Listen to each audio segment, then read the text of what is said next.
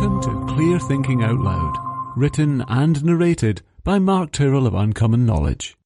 Hi, I'm Mark Tyrrell of Uncommon Knowledge, and welcome to 3 Reasons I Never Have My Clients Relive Their Traumatic Experiences.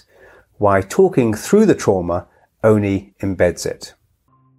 He told me all about the evil time machine. He told me in a way a man long accustomed to wrestling down tears tells you something.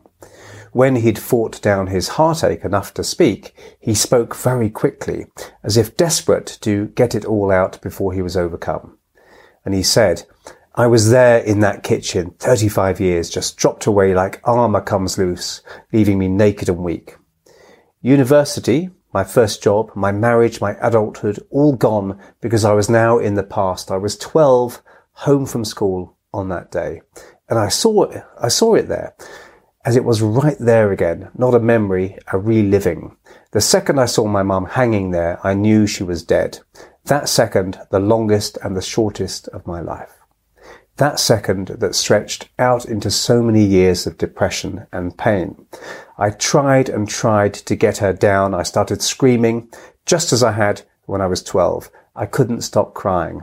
It's no good. I can't forget. I just can't, even after all this time."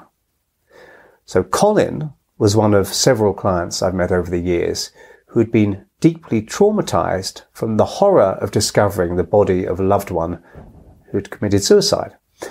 And what was this time machine of which he spoke? Help can sometimes harm. Before he came to see me, Colin had been to a therapist whose treatment approach was based on the maxim that in order to help heal trauma, you have to relive it and re-experience all the original feelings again as they happened. That therapist also believed that many traumas are hidden or blocked out by the conscious mind and need to be uncovered and then relived through the imagination so that the client can get in touch with all the raw pain and emotions of that original time in order to let it go. This therapeutic myth has been around for over 100 years. Getting patients to relive their war traumas at the Tavistock Clinic in London to the extent of reburying them if they'd been covered in mud after a bomb explosion was thought to be the way to lift trauma, or hysteria as they called it at the time. The aim was to produce psychological collapse through the reliving of the ordeal. But from what we know now, any improvement that patients experienced wasn't brought about through the horrific reliving of the trauma, but through the calm brought on by the emotional exhaustion that followed after the emotional collapse. The emotions had run their course so much the person had collapsed into complete exhaustion. But we can help people access the traumatic memory by helping them disassociate from it calmly, so that all the bad feelings can be avoided. Therapy should never be painful. And of course, if reliving trauma did work, people with PTSD would recover after their first flashback. So they don't need to go to therapy just to be given a flashback by the therapist. So with this in mind, here are the 3 main reasons I never get a client to directly relive their traumatic experiences. Reason 1, you can reactivate the pattern and embed the trauma deeper. As Dr. Noreen Tarani, an occupational health and counselling psychologist specialising in post-traumatic stress, explains, if a trauma victim is debriefed in a state of high emotion, the process can increase the arousal to the point of overload, trapping the sensory impressions in the amygdala. This is why critical incident debriefing after traumatic events is falling out of favour. Getting people to talk about trauma while they are still traumatized may not only help, but could actually make things a lot worse. See reference 1. Getting people to relive their trauma is not therapy, but it can be torture. Reason 2. Someone who desperately needs help may be put off ever seeking it. I was amazed that Colin still wanted anything to do with any therapy after what he'd been through with the therapist he'd seen before me. I did my best to undo the damage done by the outdated treatment he'd received.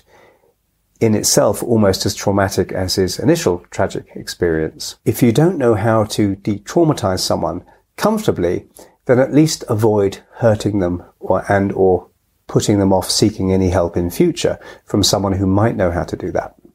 Reason 3, it's a waste of valuable time. If you're going the wrong way, it doesn't matter how fast you're traveling, you're still wasting time. People who are suffering flashbacks, experiencing horrendous daytime and night terrors, living the kind of life no one should have to live, leading to depression perhaps, and substance abuse maybe, or fractured relationships, ruined work lives and all the rest of it, need help right now. By all means, if you hold with that particular ideology, do as much long-term deep stuff, as you might think of it, with your client, if they don't mind and have the money. You know, do as much of that as you and they want, but please remove their traumatic suffering as fast as you can, and preferably in the first session. Rocking the boat? Some therapists have told me that therapeutic practice should be a matter of choice for the therapist. Okay. As if methods of alleviating human suffering are a question of taste, like what movies appeal to us or what we feel to be good art. Would you say that hygienic practice in maternity wards should be a matter of choice? You know, whether to be absolutely filthy or to be really clean. Okay. The early promoters of hand washing were sneered at for suggesting it was better practice to have a clean environment rather than a dirty one. See reference 2. As if criticizing filth in operating theatres was somehow unfair, or the beliefs of doctors who saw no reason to wash their hands between patients. Relieving trauma comfortably and quickly is simply best practice. Colin no longer has flashbacks, either to the trauma of finding his mother dead or to the therapy that tried to help him. He's moved on comfortably and happily told me, I never have to relive it now. So I hope you found that useful. I'm Mark Tyrrell of Uncommon Knowledge, and if you'd like to subscribe to my email newsletter, you can find it over at unk.com/blog. That's unk.com/blog.